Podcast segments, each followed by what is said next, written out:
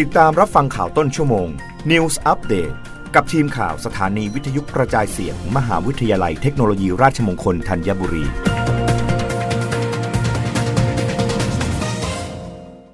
รับฟังข่าวต้นชั่วโมง โดยทีมข่าววิทยุราชมงคลธัญบุรีค่ะกรมอุตุนิยมวิทยาเผย ประเทศไทยตอนบนอุณหภูมิสูงขึ้น 1-2 องศา ภาคใต้ยังมีฝน ทะเลมีคลื่นสูง 2 เมตร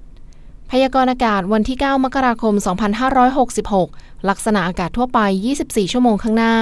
บริเวณความกดอากาศสูง หรือมวลอากาศเย็นที่ปกคลุมประเทศไทยตอนบน และทะเลจีนใต้มีกำลังอ่อนลง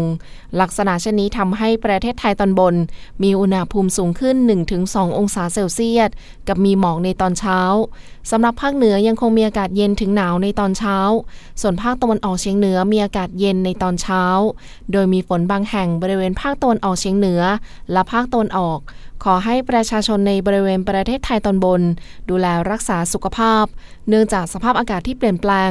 รวมถึงระวังอันตรายจากอัคคีภัย ที่อาจจะเกิดขึ้นจากสภาพอากาศแห้งในระยะนี้ไว้ด้วย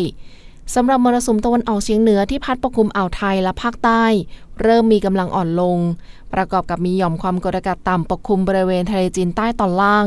และมีแนวโน้มเคลื่อนเข้าใกล้บริเวณปลายแหลมยวนทำให้ภาคใต้ตอนล่างยังคงมีฝนตกหนักถึงหนักมากบางแห่ง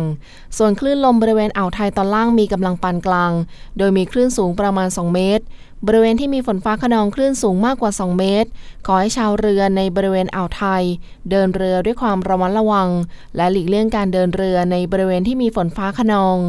กรุงเทพมหานครและปริมณฑลมีหมอกบางในตอนเช้า อุณหภูมิจะสูงขึ้น 1-2 องศาเซลเซียส อุณหภูมิต่ำสุด 24-26 องศาเซลเซียส อุณหภูมิสูงสุด 30-32 องศาเซลเซียส ลมตะวันออกเฉียงเหนือความเร็ว 10 ถึง 20 กิโลเมตรต่อชั่วโมง รับฟังข่าวครั้งต่อไปได้ในต้นชั่วโมงหน้า กับทีมข่าววิทยุราชมงคลธัญบุรีค่ะ รับฟังข่าวต้นชั่วโมง News อัปเดตครั้งต่อไป กับทีมข่าวสถานีวิทยุกระจายเสียง มหาวิทยาลัยเทคโนโลยีราชมงคลธัญบุรี